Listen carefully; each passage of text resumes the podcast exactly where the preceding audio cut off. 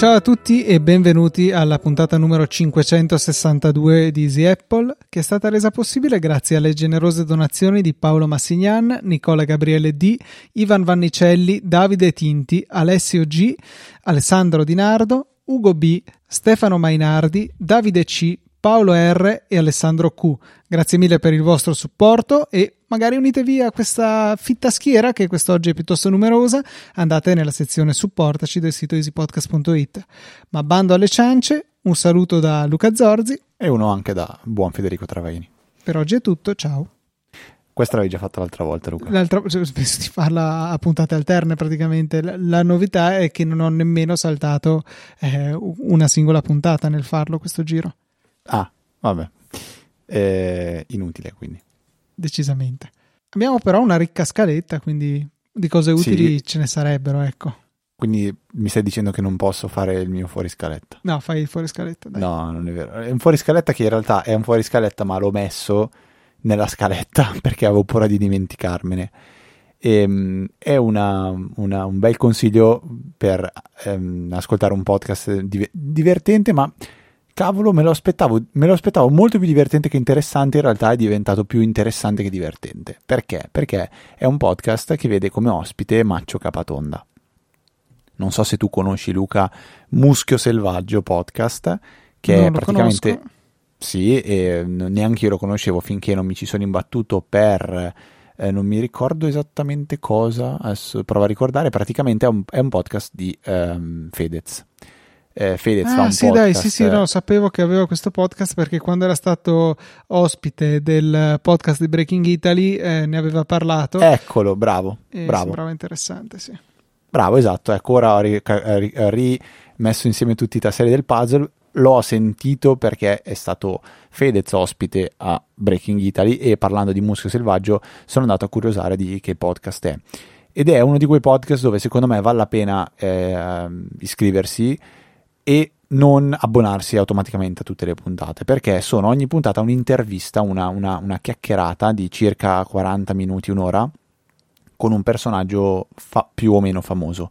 E io quello che ho fatto è partendo dalla puntata zero ho guardato tutti i nomi de- degli ospiti che c'erano e le puntate interessanti me le sono scaricate in modo da averle lì per ascoltarle. E di recente è stata fatta proprio anche una puntata con Maccio Capatonda dove eh, in maniera quasi sorprendente non è lì a fare il comico, non è a fare il maccio capatonda, non è lì a fare battute, ma è lì a raccontarsi e spiega un po' com'è la sua storia, come è arrivato su Mai Dire, come è nato il suo personaggio, che cosa voleva fare da, da grande quando era piccolino ed è veramente molto curioso. E poi comunque andando a vedere altre puntate ci sono ospiti che io reputo assolutamente interessanti. Nel mio caso per esempio c'è Carlo Cracco, c'è Bruno Barbieri, eh, ci sono, c'è se non sbaglio Belen, lo so perché la citano sempre ma non l'ho ascoltata, eh, ne, ho, ne, ho, tante, se non sbaglio c'è, c'è anche qualcosa di, di, comico, io mi aspetto quella con Fabio De Luigi a tutti i costi e magari con Aldo Giovanni Giacomo, prima o poi arriveranno, quindi io c'ero lì, sono iscritto, non le ascolto tutte le puntate ma ogni tanto vado dentro e dico ma vediamo cosa ha fatto in queste settimane, in questi mesi Fedez, vedo se c'è qualcuno che mi interessa, me la, me la scarico. Quella di Maccio Capatonda, penso che visto che qui su Easy Apple Maccio ci ha accompagnato per 11 anni a suon di eh, citazioni, battute, eh, richiami, vale la pena assolutamente sponsorizzare questa puntata che va ascoltata. Luca, so che lo farai anche tu, secondo me. Secondo me, mentre sto parlando, ti sei andato a scrivere a Musco Selvaggio. Avevo scritto mus quando mi hai. quando Beccato. Mi hai... Sì, sì, mi hai detto questa cosa. Lo uh, sto facendo. Okay.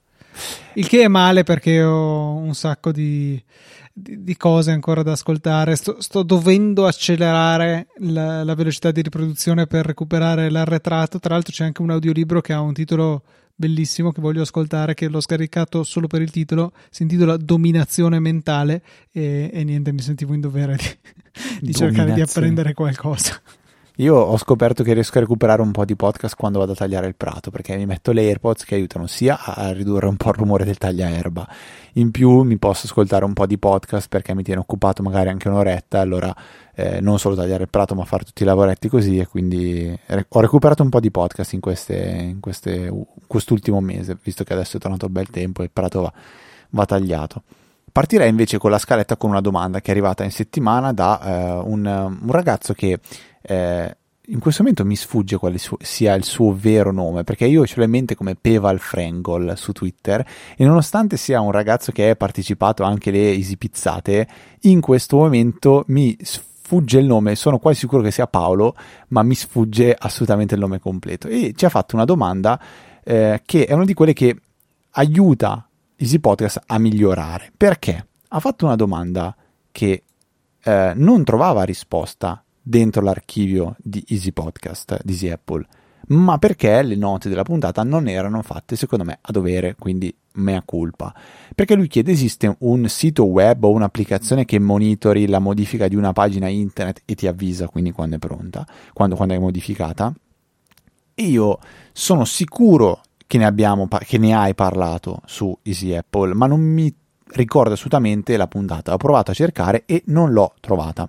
Finché tu su Twitter sei arrivato in soccorso dicendo che si chiama Visual Ping e cercando a questo punto Visual Ping su Easy Apple trovo due match, uno puntata 317 del 23 giugno 2017 e una puntata 452 del 27 marzo 2020, quindi giusto due anni fa.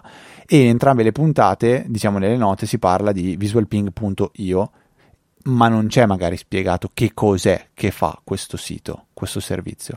Allora io in questi casi, come ho già raccontato, vado a, curio- vado a modificare le note della puntata e aggiungo una breve descrizione, qualcosa delle, delle parole chiave che eh, penso possano aiutare un domani se tra altri due anni un altro ascoltatore avrà bisogno di questa necessità potrà andare a trovarla sul sito di eh, Easy Apple. Vuoi magari spendere due parole su, su Visual Ping, Luca?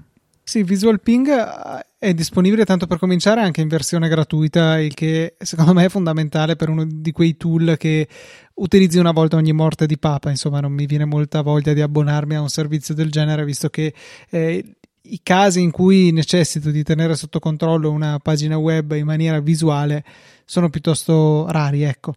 Ma detto questo, eh, Visual Ping ha anche qualche altra sciccheria, cioè la possibilità di andare a restringere l'area della pagina all'interno della quale cercare un cambiamento.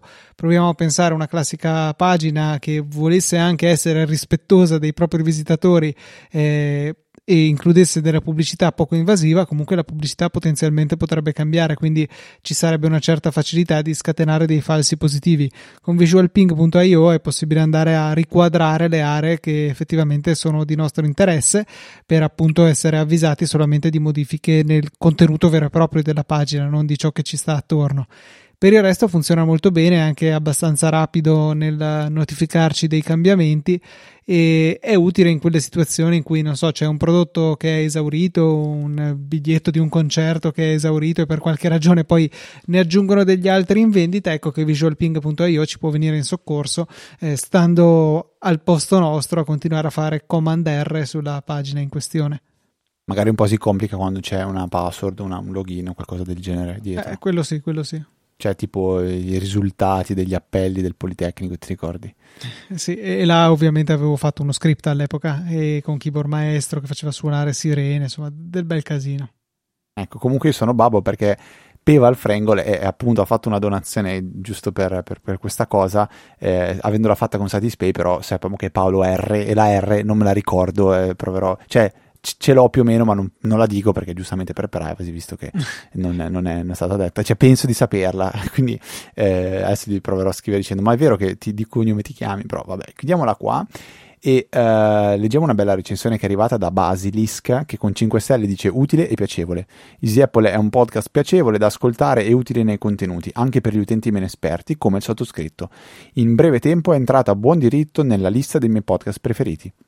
Bravi e continuate così. Bene, continueremo sicuramente così e su quest'onda, Luca, ti consiglio un sito web che ho trovato molto utile per una esigenza molto semplice eh, che adesso ti racconto. Volevo creare dei sticker su Telegram. Sai che si possono creare, per chi non, non lo sapesse, su Telegram si possono creare dei, degli sticker. Adesso immagino che, avendolo ricordato, qualcuno andrà a creare gli sticker di Easy Apple da poter usare dentro la EasyChat, quindi a buon, come si dice? A buon mercante, orecchia buon mercante, aiutami Luca. Eh, f- sopra la qualcosa... panca la capra no, si dice, ah, si dice, una roba del genere, adesso vado a cercare. Che orecchie per intendere intenda? Buone orecchie mercante, secondo me c'è una roba da fare no vabbè forse sto confondendo un po' di cose vabbè dai a parte questo volevo fare gli sticker di, di Telegram partendo da delle foto e eh, per farlo bisogna usare è semplicissimo perché si usa un bot che c'è su Telegram che si chiama forse sticker bot, una roba del genere, tu gli dici il nome del pacchetto di, di bot che vuoi fare, di, di, sticker che vuoi fare, poi gli mandi le immagini che devono essere dei PNG trasparenti, eh, non più grandi di 512 pixel per 512, bla bla bla, gli, aggiu- gli associ le emoji e poi da quel momento lì hai il tuo sticker pack che però di default sarà sempre pubblico, quindi non puoi fare uno sticker pack che usi solo tu, perché chiunque può andare a recuperarlo e utilizzarlo. Per farlo bisogna quindi, partendo da una foto, bisogna andare a estrapolare dalla foto eh, il soggetto che mi interessa. Quindi faccio una foto a Luca, voglio usare la faccia di Luca come, come, come, come sticker, come emoji, eh, come sticker, sì, devo prima ritagliare la faccia di Luca. Quindi se sono capace di usare Photoshop, uso Photoshop se voglio provare a usare anteprima con la funzione del canale alfa rapido posso provare, altrimenti vai su Pickwish. Eh, Pickwish che ho trovato questo sito qua dove tu praticamente vai a caricargli la foto e lui in automatico fa un riconoscimento di quello che secondo lui è il soggetto. E io quando ho provato con 3-4 foto eh, il risultato è stato veramente impressionante. Va a diciamo sbagliare, ma sbagliare in maniera giusta quando magari eh, ci sono due persone vicine, eh, o meglio, non so, facciamo un esempio. Ecco, l'esempio classico è io imbraccio mio figlio, le mie braccia non riesce a capire che non fanno parte di, di lui. Quindi, quindi, questo è l'errore, ma perché vede sempre della, della, della, della pelle di de, de una persona. Per il resto è veramente comodo per chi con massima semplicità vuole magari ritagliare una foto o eh, fare uno, uno, sticker su Telegram. E, mm, non so se lo conoscevi tu, Luca, questo servizio o qualcosa di simile, o se hai qualcosa da dire sul fatto che stiamo caricando una foto personale su un sito per fargliela elaborare. Sì, non è, non è il massimo, però vabbè, pazienza. Diciamo che gli sticker poi tendenzialmente sono usati in un contesto pubblico o semipubblico. Per carità, è vero, potresti usarlo anche per fini privati con un, una singola persona però boh, siamo un po' in una situazione al limite, quindi non me ne preoccuperei in maniera eccessiva. Interessante il fatto di poterlo fare da browser e mi viene in mente un altro servizio che, o meglio un'app, che fa un po' il lavoro opposto, che è Touch Retouch, che invece consente di far sparire qualcosa da una foto. Che so, avete eh, state facendo una foto a una bella casa, ma per qualche ragione avete preso dentro la, un cartello di divieto di sosta. Ecco, voi col vostro bel ditino evidenziate il cartello di divieto di sosta e l'applicazione lo rimuoverà dalla foto. Sì, questa è una di quelle applicazioni che secondo me esiste dall'alba dei tempi e, e adesso non, non esiste però in versione browser, è un'applicazione vera e propria, giusto? Esatto, sì, è un'applicazione che ha anche l'estensione, quindi direttamente dalla, eh, dalla galleria di iOS okay. è possibile rinchiamarla e modificare la foto in, in oggetto. A me quando, quando, è capitato di fare una roba del genere da mobile penso di averlo fatto con Pixelmator, che comunque quella funzione lì non, non, non è così... No, sì, sì, forse a memoria sì, qualcosa del genere. Sì, sì, ce l'ha, ce l'ha e funziona anche bene. Ok, ok, ok. Eh, mentre questo Apple Studio Display continua a creare un po' di di, di, di, di, fastidio a tante persone, tanto che qualcuno ha detto, beh, ma io prendo un, Mac, un iMac eh, usato, vecchio, e lo trasformo in un Apple Studio Display. Sì, eh, questo folle genio ha deciso appunto di prendere un iMac, svuotarlo delle sue interiora computazionali, diciamo, mantenere solo il pannello del 2014, che era già comunque il primo modello di 5K, e ha comprato tutto quello che gli serviva per riuscire poi a interfacciarlo con eh, un computer esterno, magari un portatile.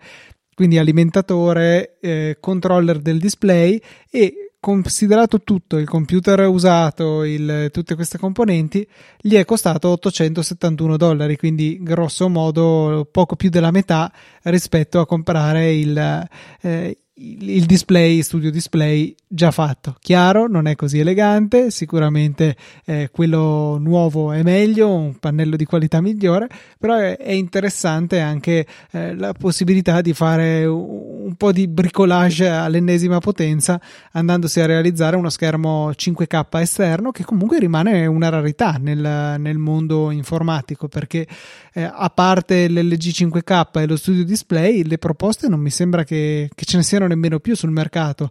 Eh, forse c'era stata Dell che per un po' ne ha venduto uno, ma ad oggi non credo che ci sia altro sul mercato con queste caratteristiche.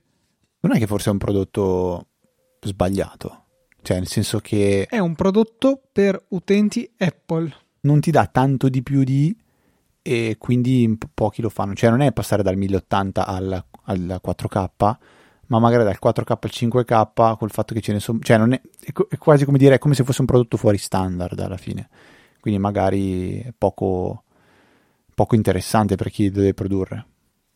Ma guarda, sicuramente è fuori standard, però, cioè, io non so, me ne rendo conto, cioè, non, non, dico che è una cosa che è azzoppante, però quando il display non è scalato perfettamente a 2x eh, sarà anche che per come è fatta la mia scrivania sono piuttosto vicino al computer, cioè io direi che il mio sguardo sta normalmente a circa 60 cm, tre spanne uh, dal, dallo schermo, che quindi forse è un po' poco per un 27 pollici, ma eh, ho anche fatto giusto ora la prova a mettere il display in modalità scalata, un po' più grande, un po' più piccola, quindi spostarmi di una tacca rispetto al 2x perfetto. E cavoli me ne accorgo subito. Cioè non eh, avevo aperta per esempio la pagina di Ars Technica che è l'articolo che parla delle avventure di, di quest'uomo che troverete linkato nelle note della puntata e, e mi salta immediatamente all'occhio. E non ero partito con l'idea di troviamo le differenze con occhio clinico. Mi è proprio saltato all'occhio subito, quindi sarà la combinazione di mia sensibilità al problema, di mia vicinanza allo schermo e forse anche la sua fazione al 2x diciamo perfetto, eh, ma ci ho fatto veramente veramente tanto caso. Maccio fatto. Maccio Hai fatto, detto. maccio fatto. Hai sì. detto maccio fatto, bella, mi piace. Ma non è che sei tu che sbagli a metterti alla scrivania allora? Potrebbe essere, però la, la, scrivania è grande così, poco, però è grande così. Io no, era, una, era, era, una, battuta. You're holding it wrong, ho capito il esatto, riferimento. Esatto, bravo, bravo. Eh, potresti mettere la sigla, quella del... Dopo, dopo ti spiego che, che, musichetta devi mettere quando dici you're holding it wrong. bravo.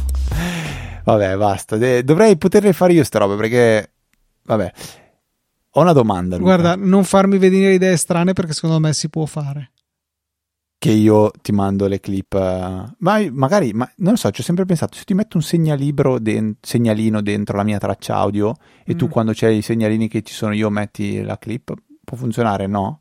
No, no, no. Però potremmo usare. Vabbè, ok. Angolo, no, dai, ne, angolo ne, della nerdata. A questo punto, diciamolo. Eh, poi ci sarà un capitolo. Eh, saranno liberi io... i nostri ascoltatori di saltarlo. Potremmo usare una, eh, una sorta di VPN tipo Tailscale che funziona senza aprire porte, senza far casini, che unisca i nostri due Mac. Io faccio, aggiungo ai miei, eh, diciamo, alle mie shortcut di keyboard maestro, alle mie macro di keyboard maestro che lanciano questi sample, aggiungo anche un ulteriore trigger che sia un, eh, una chiamata al server HTTP di keyboard maestro e faccio sì che tu abbia un qualche interfaccia comando da terminale. ma, terminale Alfred qualche shortcut di Alfred richiamato da tastiera non lo so ci pensiamo che chiama il mio eh, il mio keyboard maestro e quindi di conseguenza butta dentro il sample in Ableton. Fede secondo me abbiamo un compito.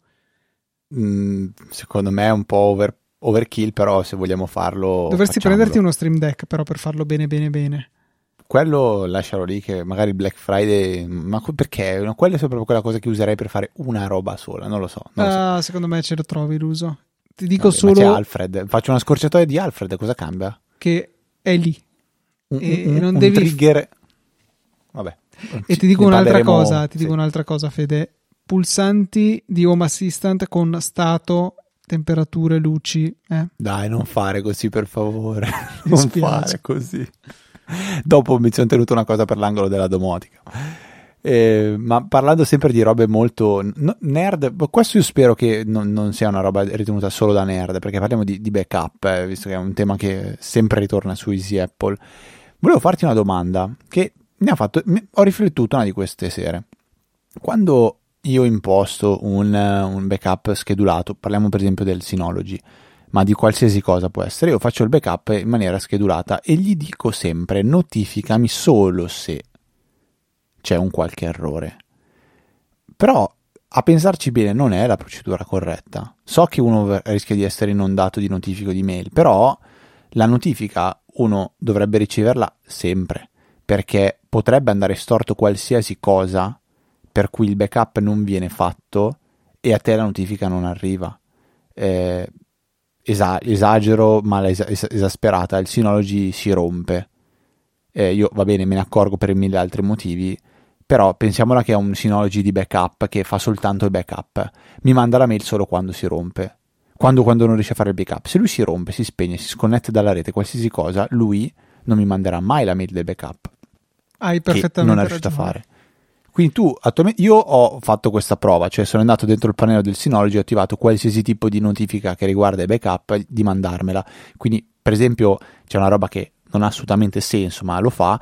Io ho eh, il, il backup impostato sul PC di Windows che lo fa direttamente su, sul Synology e eh, lui prova a farlo abbastanza frequentemente. Quindi capita che a volte che mi scrive che ha iniziato a farlo e non è riuscito a completarlo perché magari ho spento il PC capita magari che mi dice che l'ha fatto e magari ogni ora lui continua a fare gli incrementali è una sorta di time, time machine ho fatto, time capsule eh, no, time machine sì, time machine Sì, Time Machine è il Time Machine. software, Time Capsule è il Capsule è- dispositivo.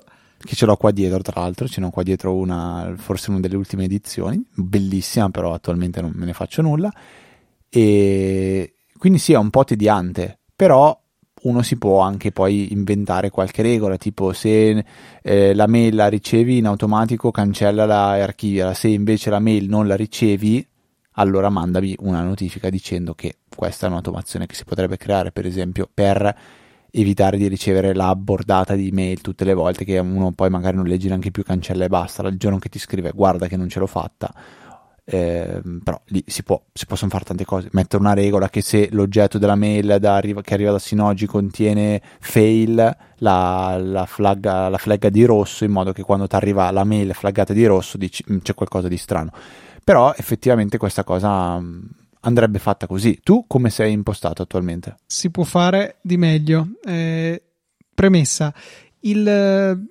il tuo Synology o comunque la cosa che vuoi monitorare ti consente anche di eseguire degli script quando eh, al completamento, all'inizio del backup, al fallimento del backup o cose di questo genere? Non ne ho la più pallida idea, non ne ho la più pallida idea, però penso di sì perché, te lo dico il perché, eh, alla fine le operazioni di backup eh, le trovo come dei task schedulati dentro il task scheduler. Quindi il pianificatore dei, dei- dei- dei- task ha dentro dei task che riguardano le operazioni dei backup. Quindi penso che andando lì a modificarle, anzi lo sto facendo in tempo reale mentre tu spieghi qual è la tua idea, però penso che si possa assolutamente fare. Perché eh, c'è un servizio bellissimo che si chiama healthchecks.io che tra l'altro eh, è gratuito fino a una ventina di, di controlli. Eh, oltre si può pagare oppure può essere self-hostato per avere controlli limitati. Che eh, funziona in questa maniera: ti dà per ogni controllo che vuoi fare un URL e tu devi impostare il tuo dispositivo, il tuo script, il tuo programma perché eh, carichi quell'URL lì di base quando ha finito. Poi si può fare anche di meglio, può eh, farsi mandare due URL diversi quando comincia e quando finisce il backup, quando fallisce il backup o il processo in generale, tutto con URL diversi. Ma teniamo le cose semplici. Un, un unico uh, URL che viene chiamato quando viene completata l'operazione di backup, completata con successo. Tu tramite Health Checks puoi andare a definire che quell'URL deve essere chiamato almeno una volta al giorno, almeno una volta alla settimana, una volta al mese. Eh, insomma, metti il, eh, il, il periodo di interesse, gli puoi dare un periodo di tolleranza, magari che ne so, 4 ore, perché magari un giorno il backup è particolarmente lungo e ci mette più tempo rispetto a un giorno da quando ha finito quello prima, insomma, si può dargli un margine. Se non riceve la chiamata, ti manda una mail, ti manda una telegrammata, ti manda su Slack, su eh, Microsoft Teams, ci sono un miliardo di integrazioni che è possibile impostare. E questo è veramente fenomenale perché eh, se il servizio non funziona, Health Checks non riceve la chiamata e quindi dopo un po' ti manda l'avviso. Se si rompe la connessione a internet, si rompe il Synology, stesso discorso, non viene chiamato Health Checks e quindi non, non arriva, c- ci arriva la notifica. Eh, la tua casa viene rasa al suolo da un meteorite, arriverà la notifica di Health Checks. È veramente un cambio di paradigma che secondo me è molto efficace per andare ad individuare tutti questi casi, se vogliamo, un pochettino limite. E quindi ottimo, ottimo servizio e diciamo che sì, poi devi sempre affidarti al fatto che Health Checks funzioni. Esatto. Eh, però voglio dire, loro lo fanno di mestiere, eh, vendono questo servizio, mi fido che che funzioni. Sì, il concetto comunque torna sempre lì, cioè ehm, è comunque qualcosa che ti avvisa solo se qualcosa va storto, quindi banalmente si rompe il checks, ehm, invece nell'altro caso è, è il contrario, cioè far sì che tu non verifichi cioè non viene menzionato quando c'è qualcosa che va male, ma costantemente vedi tutti i giorni che va bene. Che sì, va bene, però il bene. problema è che diventi cieco, diventi cieco a questa cosa. E te l'ho detto, però ti può aiutare, per esempio, la regola della mail, che se c'è scritto failed o fail diventa rossa, diciamo che già quello ti può aiutare parecchio. Poi ti dico, in questi giorni è una settimana che lo sto facendo, la mail la leggo, la guardo perché faccio finta di curiosare quant'è l'incrementale, quant'è qualche cosa e la vedo. Però comunque, vabbè, era così, questa riflessione. Poi eh, mi piace perché sicuramente qua daremo qualche eh, qualche, mm, avremo eh, eh, stuzzicato anche qualche nostro ascoltatore e arriverà la mail dicendo si fa così, io faccio così, meglio fare così o magari qualche suggerimento in più. Ehm, e volevo dire un'ultima cosa che mi è penso sfuggita, mi è penso sfuggita, mi è penso sfuggita. Sì, no, che sul Synology ho visto, no, eh, le operazioni sono schedulate nel, nell'attività di pianificazione, ma non mi permette di modificare quello che fanno perché non sono, sono operazioni tipo semplicemente lì posso modificare quando vengono eseguite però non posso modificare quello che fanno, aggiungere qualcosa in coda. Magari c'è un modo per, per non so, mh, mm, ragionare su, questo, su questa cosa, però non avevo ancora curiosato. Io per esempio posso impostarlo con Arc e può dire esegui uno script eh, al completamento del backup, all'inizio del backup e lo script è curl spazio urla da, da, da chiamare, quindi veramente, veramente banale. E è possibile fare anche un, una cosa analoga eh, su Windows, infatti eh, su, in azienda abbiamo un server Windows che viene backuppato tramite Arc su Backblaze B2 e ho, ho messo un appunto il, uno scriptino di PowerShell che non mi ricordo, l'ho cercato su internet, non conosco PowerShell, che in pratica chiama quell'URL di health checks e quindi se per caso il backup non viene eseguito vengo immediatamente avvisato. Io sto guardando in questo momento, non, eh, non vedo anche proprio dentro il, il, l'hyper backup del Synology la possibilità di fare qualche cosa o quando viene finita la, la Mm, il, backup, quindi bah, bah, mi informerò, curioserò magari qualcosa, eh, abilita log dettagli modifica file, boh, magari già sfruttando il log magari qualcosa si può fare. Probabilmente sì. Recensione invece di Nessuno 747 che titola Migliore podcast Apple in Italia e ci scrive grazie per lo splendido lavoro. Beh, direi veramente grazie a te per la tua recensione. Una gran trollata questa. Perché? Perché nessuno dice che è il miglior podcast Apple in Italia. È trollatissimo. Ah, ah nessuno lo dice. Oddio, ci ho messo anche un po' a capire. nessuno 747. Ah, potevi dire Ulisse 747 dice migliore podcast Apple in Italia, almeno così. Perché sembra, sembra una trollata galattica questa, però assolutamente non lo è. Quindi grazie mille a eh, Ulisse 747. Grazie a nessuno, sembra dire grazie al. Ecco. Eh, gra- vabbè, ok, va bene, va bene, va bene, va bene. Menzioniamo, visto che hai parlato di, ehm, di recensioni, modi per supportare eh, Easy Apple, uno dei modi migliori è quello di utilizzare Satispay. Trovate in fondo alle note, in, prima del note, no, in fondo alle note della puntata un pulsantino che se cliccate vi porta direttamente alla pagina di Easy Apple di Satispay dove potete fare una donazione e noi vi ringrazieremo la, la puntata successiva alla vostra donazione. E Satispay è uno strumento che eh, funziona ancora, funziona molto bene, vedo che si diffonde veramente sempre di più e ha uno dei, uno dei suoi vantaggi, quello che ogni tanto offre un cashback. Un cashback cosa significa? Che voi avete uno, una sorta di sconto su quello che state pagando, pagate all'esercente sempre la stessa cifra, quindi 10 euro, ma se avete un cashback del 10%, il 10% di quello che spendete vi viene immediatamente dopo subito riaccreditato.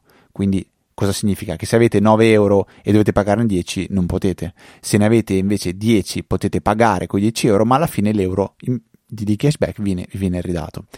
Ehm, è stata attivata una promozione da qualche giorno e dovrebbe essere valida, ne parlavo prima con Luca, fino alla fine del mese, che permette di avere un cashback del 2%, quindi non è tanto, ma non è neanche niente, su buoni Amazon, che potete comprare per voi stessi o potete regalare. Cosa significa? Significa che voi aprite Satispay, andate a, caric- a creare un buono regalo di Amazon del valore di 100 euro e 2 euro vi verranno riaccreditati immediatamente su Satispay, quindi 2 euro di sconto.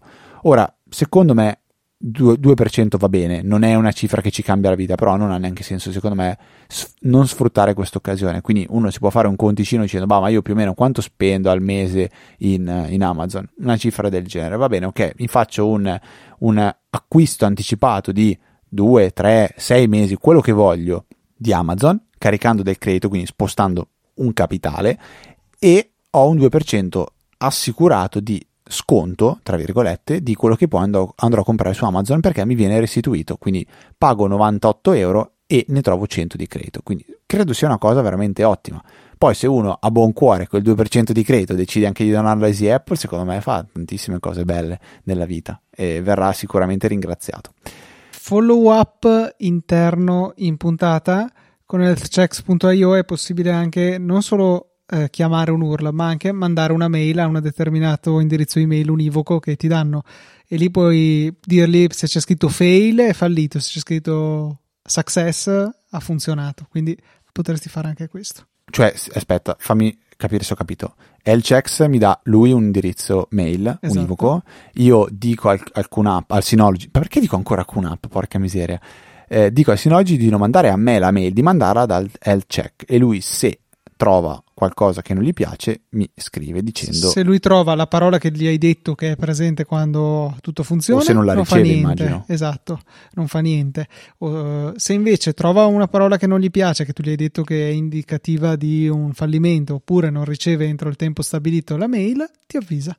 Ecco, questa è ok, sicuramente più semplice di quella di prima, di andare a vedere l'URL, bla bla, però il concetto poi resta sempre lo stesso. Però è una, è una, sicuramente è un una cosa che si mette a metà perché è un miglioramento rispetto a ricevere la mail solo quando c'è un errore, c'è qualcosa, qualcuno che controlla il nostro posto. Quindi già lì, se non riceve la mail, sarebbe bello poterla inviare a me soltanto in caso di errore e a del check sempre. Questo sarebbe forse ancora un, un ulteriore miglioramento, però non, non, so se questo è possibile farlo col Synology in maniera semplice.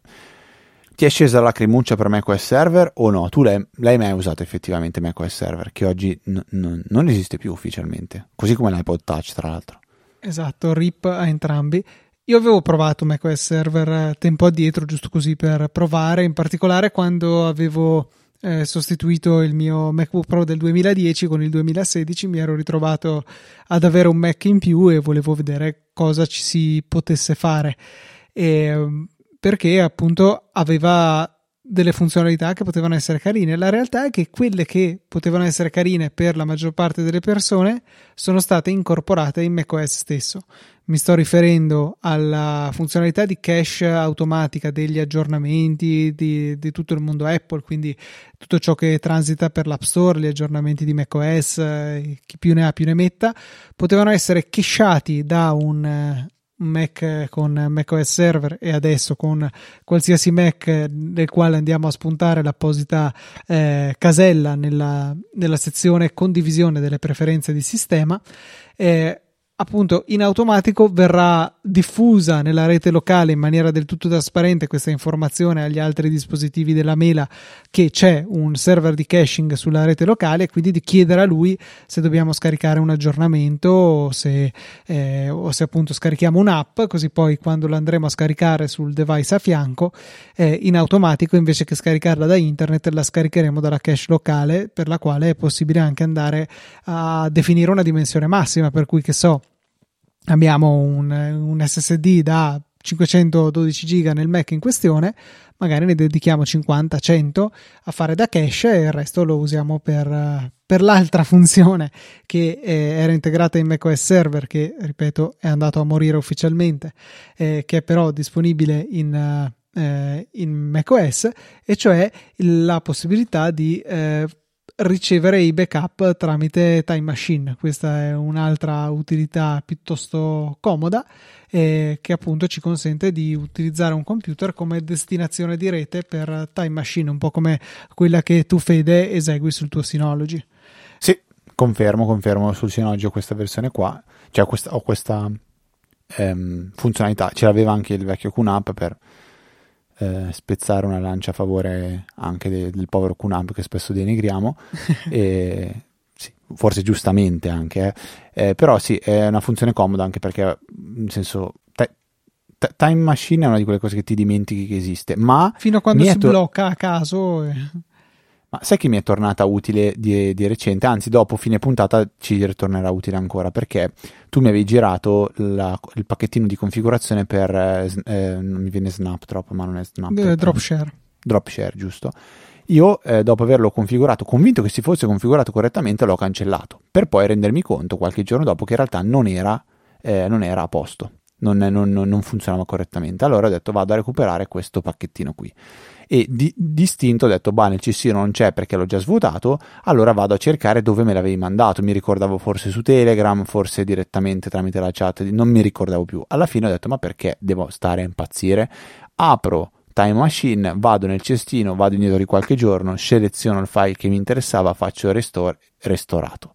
Di una comodità pazzesca, veramente non, non, non c'è motivo per non avere eh, un, un, time capsule attivo costantemente col proprio Mac. Poi quando è così che è wireless, perché alla fine non devo neanche attaccare un hard disk, eh, non, non, non, mi pesa minimamente, ma avendo anche l'hub della, eh, della, Kensington, quello Thunderbolt 4, volendo potrei attaccare anche lì un hard disk per fare Time Machine. Però, correggimi se, non, se sbaglio Luca, Time Machine si può fare su più dispositivi? Sì, si può. Contemporaneamente? Yes. Ok, quindi questa potrebbe essere un'idea. Quando tu vai a selezionare una nuova destinazione ti chiede se vuoi sostituire o aggiungere la destinazione affiancandola a quella già esistente. Ecco, quindi esagerando puoi attaccare anche un secondo hard disk e fare un secondo time capsule. Eh, poi in quel caso lì non so se pu- puoi granularmente decidere se su uno magari fare tutto, sull'altro escludere no, qualcosa. Quello no, la lista delle esclusioni è globale. Ok, va bene, va bene.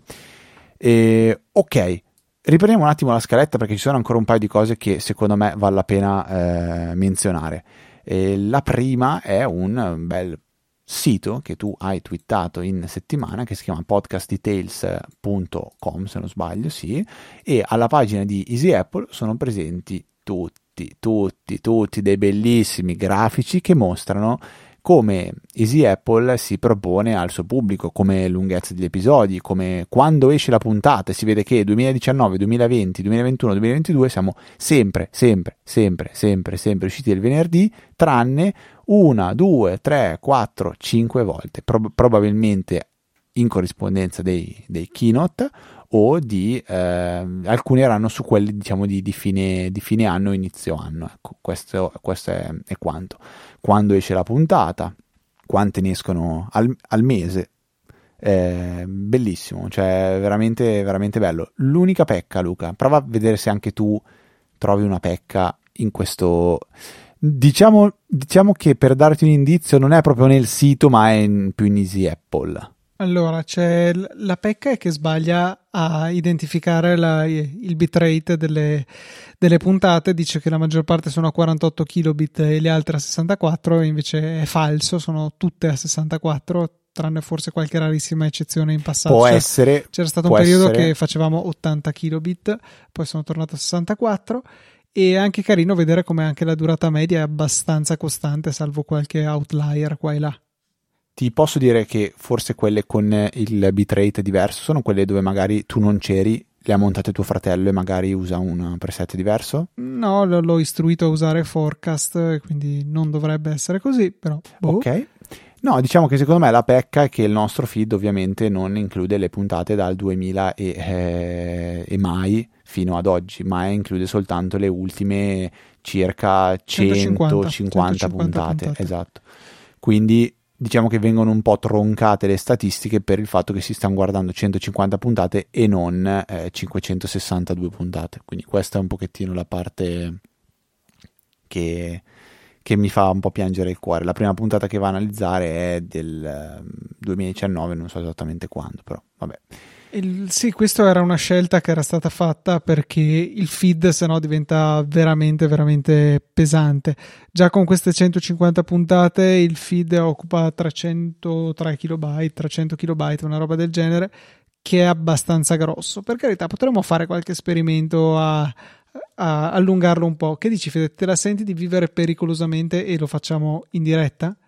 in diretta vuoi farlo? Cioè in diretta adesso per noi, poi se nessuno sentirà questa puntata qualcosa è andato terribilmente storto. Ma tanto questo sito penso che non si aggiorni in diretta. E questo sito, boh, se lo ricarica, fa, lo fa. Ah, se ricarica sì, il feed, sì. Va bene, se no... Eh, Proviamo a metterne fare... 300, ho cambiato l'impostazione, puliamo la cache del feed, andiamo a ricaricare la pagina se riesco a ritrovare il link, eccolo qua eh, però non si check it. Aspetta, mettiamogli un, un urla a caso con un po' di punti di domanda. No, non si è aggiornato. C'è la cache di Cloudflare di mezzo. Boh, magari, magari tra qualche ora. Vedremo. Sì, va bene. Avevamo fatto anche qualche ragionamento sul quanto cresceva il podcast mettendo il feed, quanto, quanto si incrementava mettendo forse qualche, qualche pezzettino in più nelle note della puntata. Non mi ricordo, vabbè. Eh, però Mm, sì, è un peccato non avere le puntate, le primissime puntate. Questo, ho, sbagliato, ho sbagliato a cliccare. Il feed di Apple è diventato 513 KB. Okay. E il sito non si è aggiornato lo stesso. Va bene, dai. Ah, ecco, adesso ma... sì, l'ho forzato l'aggiornamento. E il 2020 rimane 19 e 20 sono i più perfetti con una sola puntata a testa spostata. Anche il 22 adesso, ma è un po' presto per dirlo e adesso risaliamo fino al 2016. Mm, ok, a me non lo aggiorna ancora probabilmente per E metti di punto di domanda a cose a caso alla fine. Ah, su Easy Apple o eh, sull'URL su, del sito? L'URL del, del sito. Ok, va bene. Punto di domanda cose a caso. ok, ora si era ricaricato dal 2016 a, ad ora. Beh, qui c'è qualche puntata in più che abbiamo fatto non durante i venerdì. Bello, bello, bello. Bravo Luca. Allora, senti, dai, facciamo. Giochiamola. Metto mille, vediamo cosa succede. Vabbè, ma non cambia niente. Vediamo no, solo che le prime puntate erano più corte. Se si rompe il feed o roba del genere. Vogliamo farlo in diretta? O... Già fatto. cioè, già fatto. Lo stiamo facendo in diretta, va benissimo. 860 dai, KB di feed RSS è diventato. Vabbè, non penso sia un problema, tanto paga Marco Arment quando fai i suoi ah, check, sì, no? sì, sì, sì.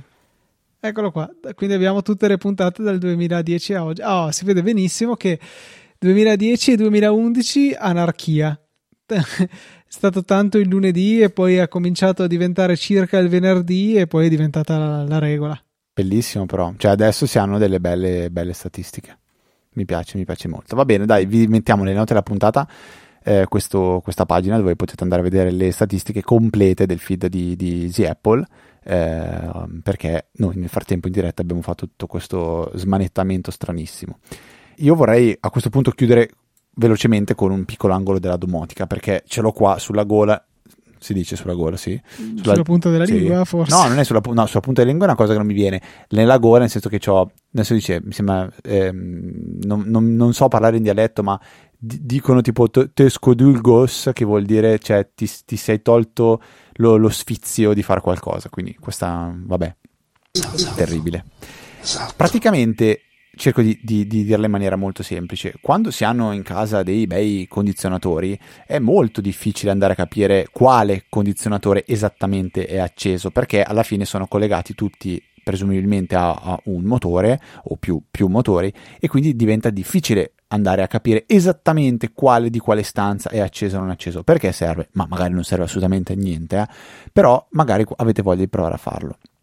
Un consiglio spassionato che vi do, che è quello che sto provando a fare anch'io e eh, inizio a vedere le, le prime eh, note di successo, è quello di utilizzare degli eh, um, helpers, che sono de, de, degli, delle entità che ti danno una, una mano per fare determinate analisi e automazioni e si possono creare come derivate. La derivata cos'è? È l'inclinazione di una, di una curva, mettiamola così per dirla proprio super semplice a, anche a chi di derivate magari non, non sa nulla.